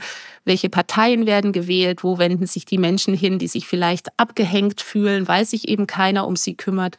Das kann tatsächlich bis hin zur Gefährdung einer Demokratie führen, weil eben plötzlich aus Wut, aus Frustration auch politische Entscheidungen in unserer Demokratie getroffen werden, die dann genau dieser Demokratie schaden. Und ich finde, ja, und ich finde, wenn, wenn man das auffängt, indem man eben schon Kinder ähm, so ins Leben begleitet, dass sie zum Beispiel ähm, die Erfahrung von Liebe und auch von Respekt ihnen, ihren Bedürfnissen gegenüber erfahren dürfen. Und das kannst du als Mutter oder Vater nur, wenn du eine gewisse Kapazität dafür hast und Raum dafür hast. Dann werden das ganz andere Erwachsene als Kinder, die quasi immer gesagt bekommen haben, du störst. Und, ähm, und das sind Erwachsene, die dann in diese verantwortungsvollen Positionen kommen, die unsere Wirtschaft gestalten, die unsere Politik in ein paar Jahren gestalten. Und es ist essentiell wichtig, dass wir uns diese Fragen stellen, auch als Gesellschaft. Und deswegen ist unser Buch kein Mütterbuch, sondern ein politisches Buch, weil es und ein gesellschaftskritisches und, und, und auch ähm, hinterfragendes, im positiven Sinn hinterfragendes Buch, weil das sind Themen, die weit, weit, weit weitreichender, also die viel weitreichender sind, als eben nur ähm, auf die Familie bezogen und was da in Familien passiert. Ja, ich mhm. denke auch, dass es sehr, sehr wichtig ist, das zu unterstreichen, weil Kinder sind ja der wichtigste Baustein der Gesellschaft, denn ohne die Kinder gibt es in der Zukunft keine Gesellschaft mehr. Und das, glaube ich, schon in Deutschland ist ein Punkt, der verloren geht, A, das, weil man denkt, das ist irgendwie Privatsache und Familiensache und die Leute haben sich dafür entschieden, ein Kind zu kriegen und deswegen müssen die das irgendwie selber handeln. Und wir, ich würde auch sagen, wir müssen hin zu einer Gesellschaft, die das umarmt ne, das, das, und da die notwendige Unterstützung bietet. Und ob das jetzt wirklich ähm, Gesetze, ne, die geändert werden, die angepasst werden, bis hin zu, dass, dass Leute nicht genervt sind, wenn ein Kind im Restaurant weint. Ne? Das sind ja alles so Komponenten, wo, wo wir, wo jemand, ob er Kinder hat oder nicht, sich damit beschäftigt, hey, Kinder sind ein Teil unserer Gesellschaft, wir müssen da äh, die richtige Bühne für bereiten. Mhm. Und gerade im ja, wir, wir Land ja wie Deutschland. Genau, so Fürsorge in das Zentrum der Gesellschaft stellen. Und Fürsorge ist ja auch eben nicht auf Kinder beschränkt. Also Fürsorge kann auch für ähm, Erwachsene, für Menschen mit ähm, körperlicher oder geistiger Einschränkung oder für Familienangehörige passieren. Und ähm, es kann jedem von uns passieren. Wir brauchen uns nur das Bein zu brechen. Plötzlich sind wir auf Unterstützung angewiesen. Und ich finde schon, dass es sehr wichtig ist, dieses Bewusstsein ähm, zu entwickeln. Und zusätzlich, dass du wirklich als einzelne Person, auch unabhängig von Parteipolitik oder diesen, also als einzelne Mutter auch, ganz schön aktiv werden kannst. Also ich weiß nicht, wie weit du da noch drauf eingehen möchtest, aber ich finde das für mich ein ganz wichtiger Punkt, ja, ähm, was, du, was du da wirklich tun kannst. Also weil du kannst schon viel tun. Du kannst Informationen weitergeben. Du kannst ähm, auch wirklich natürlich, wenn du vielleicht aus dem, selbst aus dem Gröbsten raus bist, konkret Mütter in deinem Umfeld unterstützen, den Blick schärfen. Das kannst du auch als Frau oder Mann ohne Kinder natürlich. Also wo ist denn vielleicht Hilfe, ähm, tut Hilfe Not? Und du kannst natürlich auch in Institution, Institutionen bei Bürger entscheiden oder auch in Kita oder Schule, in Gremien natürlich aktiv werden oder auch einfach nur mitentscheiden, mit abstimmen, anwesend sein, dich nicht rausziehen. Das kostet oft nicht viel Zeit. Also jetzt eine, eine Abstimmung zu geben, Klar, ähm, das ist schon schwieriger, eine Petition zum Beispiel zu unterschreiben. Das ist etwas, das kannst du wirklich mit wenig Aufwand tun und kannst trotzdem eine Sache, die du vielleicht inhaltlich unterstützt, zumindest ein Stück weit mit anschieben. Oder dass du eben Menschen und Verbände und Institutionen, die sich wirklich für Themen einsetzen, die dir wichtig sind persönlich, dass du die vielleicht auch finanziell unterstützt in einem Rahmen, den, den du ähm, tragen kannst. Also und dadurch Leuten, die halt für dich sprechen, für deine Interessen letztlich sprechen, auch wieder den Rahmen gibst, damit sie eben aktiv bleiben können. Und ähm, insofern finde ich auch so ein politisches Verständnis, das über ähm, die klassische Politik im Kreissaal, äh, nicht Kreissaal, im Kreistag, im Kreistag bis im Plenarsaal geht, finde ich total wichtig. Also und das ist auch mit unserer Vernetzungsplattform. Wir wollen da wirklich Menschen und Mütter zusammenbringen, die eben genau in dem Sinne auch politisch schon aktiv sind, über ähm, teilweise auch private Initiativen, über ähm, Aktionen auf kommunaler Ebene und das sichtbar machen. Und da ist für uns auch sehr ermutigend. Also da geschieht ganz schön viel und da kommen jetzt auch äh, Mütter und Frauen auf uns zu und äh, wir wollen das eben auch bündeln. Wir wollen das nicht nur als Information sichtbar machen, sondern eben auch mit dem Blick, du bist nicht allein als Mutter. Du musst diese Themen, die du als ganz persönlich wahrnimmst, aber nicht alleine meistern, weil sie eben, wie du auch sagtest, viele Frauen und Mütter betreffen. Genau. Ja. Und wenn ihr dazu auch anregt, dass, dass ja, Menschen äh, ja, sich organisieren, aktiv werden in Gremien auf kommunaler Ebene und dann äh, ist ja auch einfach mehr sichergestellt, dass die Erfahrungen, die Mütter machen, da auch wirklich in die Entscheidungsprozesse ähm, ja. mit mhm. eingeführt werden. Denn ganz, ganz wichtiger Punkt, ja. Ja, ja, weil das daran mangelt es wirklich. Also Stichwort nochmal Wohnen und Zusammenleben, das ist auch so eine ganz konkrete Konsequenz. Also eine Mutter, die am Limit ist, wird sich nicht noch irgendwie außerhalb ihres ganz privaten Kreises engagieren. Die wird versuchen, einen Kopf über Wasser zu behalten und nicht krank zu werden und dass ihre Kinder nicht krank werden. Aber in dem Maße, wie du soziale Unterstützung hast in deinem privaten Kreis, hast du vielleicht auch noch die Kraft, für andere einzustehen oder dich für Themen überhaupt zu interessieren. Und ich finde das extrem wichtig, dass an diesen Stellen eben auch die Stimmen von Müttern gehört werden. Also ja, das ist definitiv auch eine Motivation, die, die ich als Autorin habe und jetzt quasi als politisch aktive äh, Frau, dass ich, dass ich sage, ja, das, das muss ähm, auch perspektivisch, also ich möchte da weiter auch selbst tätig werden, dass das ähm, dass Mütter in der Politik auch mehr Gehör finden. Ja auf jeden ja, Fall. Ihr habt, ihr habt da auch den, den Satz im Buch gehabt, dass ähm, ja sonst, wenn, wenn Menschen die, die die Entscheidung treffen, die selbst gar nicht das erlebt haben und gar nicht das Bewusstsein dafür haben, was, äh, ja, was Fürsorge bedeutet und was für ein Arbeitsaufwand dahinter steht. Ähm, und deswegen ist es so wichtig, dass äh, ja, Menschen, die das wirklich durchlebt haben, sich da, da einbringen und diese ja, Dinge mitgestalten können. Mhm.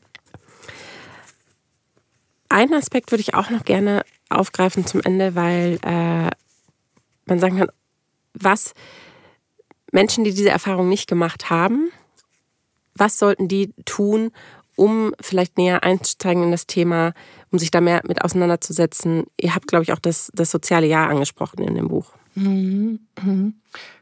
Also die, die, Idee kam tatsächlich aus der Equal Care Initiative, die hat Sascha Verlon vom Equal Care Day ähm, mit reingebracht. Ähm, so quasi ähm, so eine Art Pflichtjahr und zwar nicht für Jugendliche, sondern für Menschen, die schon mitten im Beruf sind äh, oder zumindest ein Pflichtzeitraum, um den Einblick in, in Fürsorge für andere und was das auch bedeutet, vor allem wenn man es längere Zeit macht, äh, zu bekommen. Ich finde, es ist schon viel getan, wenn du anfängst zuzuhören statt selbst zu reden, als Mensch, der nicht Fürsorge leistet. Ähm, ja, so, absolut, so absolut, ja. Also wenn du einer Mutter nicht erklärst, warum sie ihr Leben jetzt besser so und so anpackt, um es dann besser gebacken zu kriegen, sondern indem du ihr aktiv, also richtig zuhörst und auch mit dem Herzen zuhörst oder auch mit allen äh, Fähigkeiten, die du hast, ähm, und, und fragst, äh, was brauchst du? Und dann die Mutter, die Mütter in deinem Umfeld, die du persönlich kennst, anfängst aktiv zu unterstützen in dem, was sie brauchen. Und dann fängst du nämlich an, dass du deine eigene Art, deinen Umgang mit deinem Umfeld, deinem Umgang mit deinem ähm, Arbeitsvorgesetzten, deinen ähm, Mitarbeiterinnen und Mitarbeitern vielleicht hinterfragst, dass du da Verhalten änderst und das zieht dann wieder Kreise. Das macht ähm, eckt vielleicht auch an, dann wirst du irgendwie unbequem, dann musst du dich einem, ähm, dem Austausch stellen, ähm, dann stellst du vielleicht plötzlich eigene Prägungen in Frage, dadurch ändert sich nach und nach auch kulturell was. Also ich denke, dieser Prozess, der fängt schon auf individueller Ebene an und ähm, wir brauchen auch nicht auf diese, auf quasi die große Politik die ganze Zeit zu warten und da zu hocken wie so Kaninchen und zu sagen, ach ja, wenn die dann endlich was ändern würden, dann würde sich endlich was ändern, mhm. so quasi. Sondern ähm, es, ist, es fängt so simpel an. Hör zu und dann handle auch nach dem, was du hörst. Ja. Und das ist oft sehr, sehr viel schwieriger, als es sich erstmal jetzt anhört. und, und dann, ja, und dann geh mit dem um, was daraus entsteht. Und dann wirst du schon in dem Sinne politisch, dass du anfängst, dein Leben zu gestalten und auch, wenn du es ernst meinst, auch für Mütter neu zu gestalten und auch für euer Zusammensein und für in einem weiteren Sinn eine Gesellschaft, die wir eben als Menschen, wir sind ja die Gesellschaft. Wir sind nicht, das ist nicht eine abstrakte Masse, wir sind das. Ja. Genau. Du hast es eben auch gerade angesprochen, dass äh, ihr jetzt ja eine Art äh, oder nicht eine Art, einen Aktionsplan habt für die nächsten zwölf Monate, um äh, ja, es nicht bei dem Buch zu belassen. Wie sieht das, wie sieht das aus? Was fällt da drunter? Ein Aktionsplan, genau. genau. Ja. Ähm, also erstmal unsere konkrete, ähm, unser konkretes Projekt sind zwölf ähm, Online-Diskussionen, die wir mit Menschen führen, wirklich aus der, von der Bundespolitik, also wirklich Mitglieder des Bundestags, über ähm, hochrangige Vertreterinnen und Vertreter aus Verbänden und Initiativen bis hin zu ähm, Privatmenschen, die einfach etwas Kluges auf die Beine stellen aus diesen ähm, fünf Bereichen unseres Buches, also von Gesundheit über Wohnen, über Arbeit, soziale Absicherung und Normen und Werte. Und wir stellen ganz konkret die Fragen, also was läuft schief, was gibt es für Lösungsmöglichkeiten und manchmal auch, warum werden die nicht einfach umgesetzt, nicht einfach quasi, in Anführungsstrichen. Aber und dann ähm, hören wir eben zu. Und das ist ein, ein großer Baustein dieser Aktions- und Vernetzungsplattform, dass wir einfach informieren wollen auch. Also ein bisschen wie ihr mit eurem Podcast. Ja. Also weil wir einfach überzeugt sind über Information und Aufklärung, ähm, wird auch Entscheidungsmöglichkeit gegeben und das ist wichtig. Also die Wahl hast du nur dann, wenn du auch weißt, was du wählen kannst, was überhaupt zur Auswahl steht. Und ähm, insofern ist das sicherlich eine Säule. Und wir nehmen aber auch wahr, gerade über die Vernetzung jetzt in, in dieser Arbeit mit dem Buch und auch mit den Menschen, mit denen wir jetzt auch diese Diskussionen planen, dass das wirklich ein Thema ist, das ähm, in dieser gebündelten Form ähm, auch noch nicht so wirklich abgedeckt ist. Also ich kann mir sehr gut vorstellen, dass wir auch nicht ähm, es im Endeffekt auf dieses Jahr beschränken, weil das war ursprünglich der Gedanke, um es auch für uns überschaubar noch zu halten. Das soll ein Jahr gehen, diese Aktion, diese Diskussion, diese Plattform ist als ähm, äh, Anlaufstelle da. Unsere Facebook, Instagram-Accounts sind als Diskussionsraum da.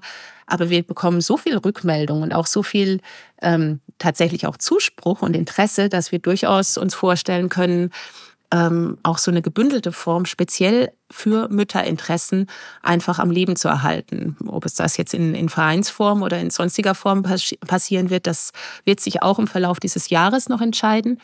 Aber wir sehen einfach da noch eine Lücke. Diese ganzen tollen Initiativen und Verbände, die einfach schon existieren und auch aktiv sind und tolle Arbeit leisten, so unter ein Dach zu bringen. Und es ist, ähm, ist natürlich eine riesen, riesen Idee, aber wir sehen eben genau da die Chance, dass wir das jetzt nicht als ein extra äh, wieder ähm, eine Partei hat, zum Beispiel, dass du dich dann alle sich auf einen, einen Grundsatz einigen müssen. Und wir sehen gerade diesen Netzwerkgedanken als total interessant und spannend an, dass sich an sich unterschiedliche Posit also Personen, Initiativen, Positionen auch, die sich nicht immer 100 Prozent decken müssen, sich doch auf gemeinsame Nenner einigen und dann von ihren Ressourcen gegenseitig profitieren. Und ich finde gerade in einer Zeit, die auch medial sehr geprägt ist, und da spreche ich jetzt wieder als Medienfrau, auch als Journalistin, ist Themensetzung so extrem wichtig. Also es ist die Frage, worüber wird gesprochen und was bekommt auch dadurch durch eine breite Öffentlichkeit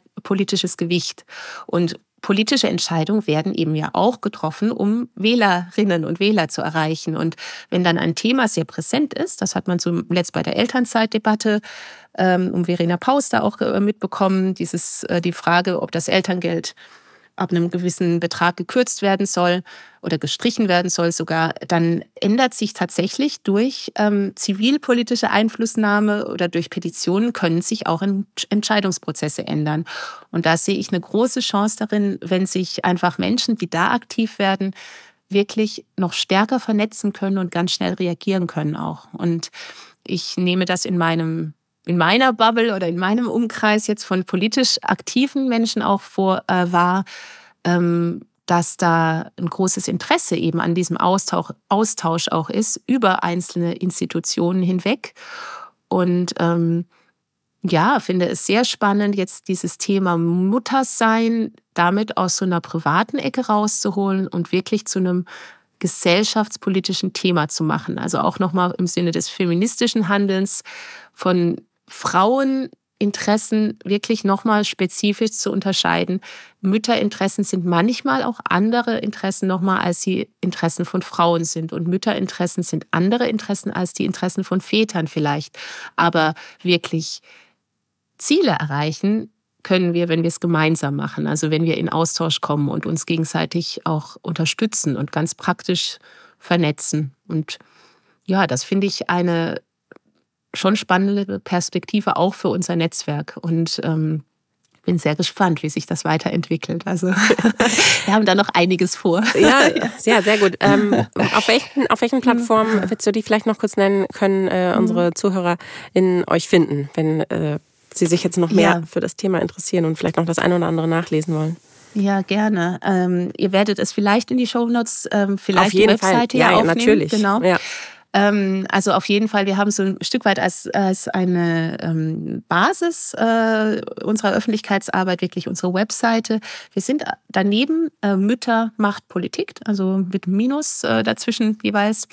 Ähm, und wir haben daneben äh, auf Facebook und Instagram recht, also vor allem auf Instagram einen recht aktiven Account, ähm, der jetzt auch innerhalb eines Vierteljahres immerhin schon fast 500 äh, Follower gefunden hat. Also das sind natürlich noch kleine Zahlen, natürlich sind das noch nicht Tausende, aber wir merken eben, das sind oft, ist das wirklich eine konkrete Möglichkeit, auch auf ganz niedrigschwelligem Weg mit uns Kontakt aufzunehmen, was auch immer wieder, also fast täglich passiert und ähm, sich auch untereinander äh, zu vernetzen und ähm, das, genau, also da ist auf jeden Fall die Möglichkeit, uns zu folgen und auch wirklich auch uns direkt zu kontaktieren. Also wir sind da, wir stehen da dahinter als Autorin. Wir sind da, schauen uns auch die Accounts regelmäßig an und die Nachrichten dort. Also wenn ihr irgendein Projekt in der Tasche habt, wo ihr sagt, okay, ich engagiere mich zum Beispiel schon für Mütter oder ich möchte eben endlich aktiv werden, schreibt uns ganz schlicht über unser Kontaktformular auf der Webseite oder schreibt uns über Instagram an ähm, und macht uns auf eure äh, auf, macht uns auf eure Anliegen aufmerksam, auf jeden Fall. Also, Kann ich nur bestätigen, so haben wir es auch gemacht äh, und Postwenden ja, genau. eine Antwort bekommen. Äh, genau, und auf unserer Webseite mhm. gleichgestellt.de, also wir werden natürlich auf, äh, auf diese Profile, auf die Webseite etc. verlinken mhm. und auch nochmal auf die Studien natürlich, die wir hier im Podcast genannt haben, sodass ihr wie immer das auch nochmal nachlesen könnt. Ich möchte auch nochmal abschließend auf jeden Fall auf das Buch äh, hinweisen, weil wir sehen ja, wie komplex das Thema ist. Ist definitiv einer unserer längsten Podcasts und ich hätte am liebsten noch zwei Stunden weitergemacht, weil es so viel zu besprechen gibt. Ähm, da wir das nicht schaffen, kann ich euch das Buch definitiv ans Herz legen. Dort gibt es noch viele weitere Details, die ihr nachlesen könnt. Ähm, mir hat es sehr gut gefallen. Ich habe es in einer, in einer Session durchgelesen. Wirklich? Ja. Wow. Das ist ein cooles Kompliment. Also das finde ich richtig schön, auch als Autorin. Ähm. Also ja, richtig schön. Ich muss auch wirklich sagen, wir kriegen wirklich richtig viele Rückmeldungen von Leserinnen und einzelnen Lesern, die ähm, genau, die wirklich sagen, es ist schon alltagspraktisch. Also man kann was mit anfangen und es ist gleichzeitig informativ. Und genau das war unsere Absicht. Also wirklich ein Buch für so Einsteigerinnen in das Thema, die sagen, okay, ich möchte mal auf einen Blick so ein bisschen die, das Wichtigste hier zur Hand haben. Irgendwas läuft schief, ich will aktiv werden, wie mache ich's, wie packe ich es an? Und dann, wenn die Fragen noch nicht beantwortet sind, sprecht uns an. Kontaktiert uns. genau. genau. Vielen, vielen Dank an dich. Es hat mir sehr, sehr viel Spaß gemacht. Und ähm, ich hoffe ehrlich gesagt, dass wir es in der Zukunft nochmal weiterführen können. Vielen, vielen Dank an dich. Es war ein ganz, ganz tolles ja, Gespräch. Vielleicht war das nicht, nicht das letzte Gespräch. ja, hoffentlich. ja. ja, danke dir. Ja, danke für schön. deine Zeit. Gerne. Vielen, vielen Dank. Gerne.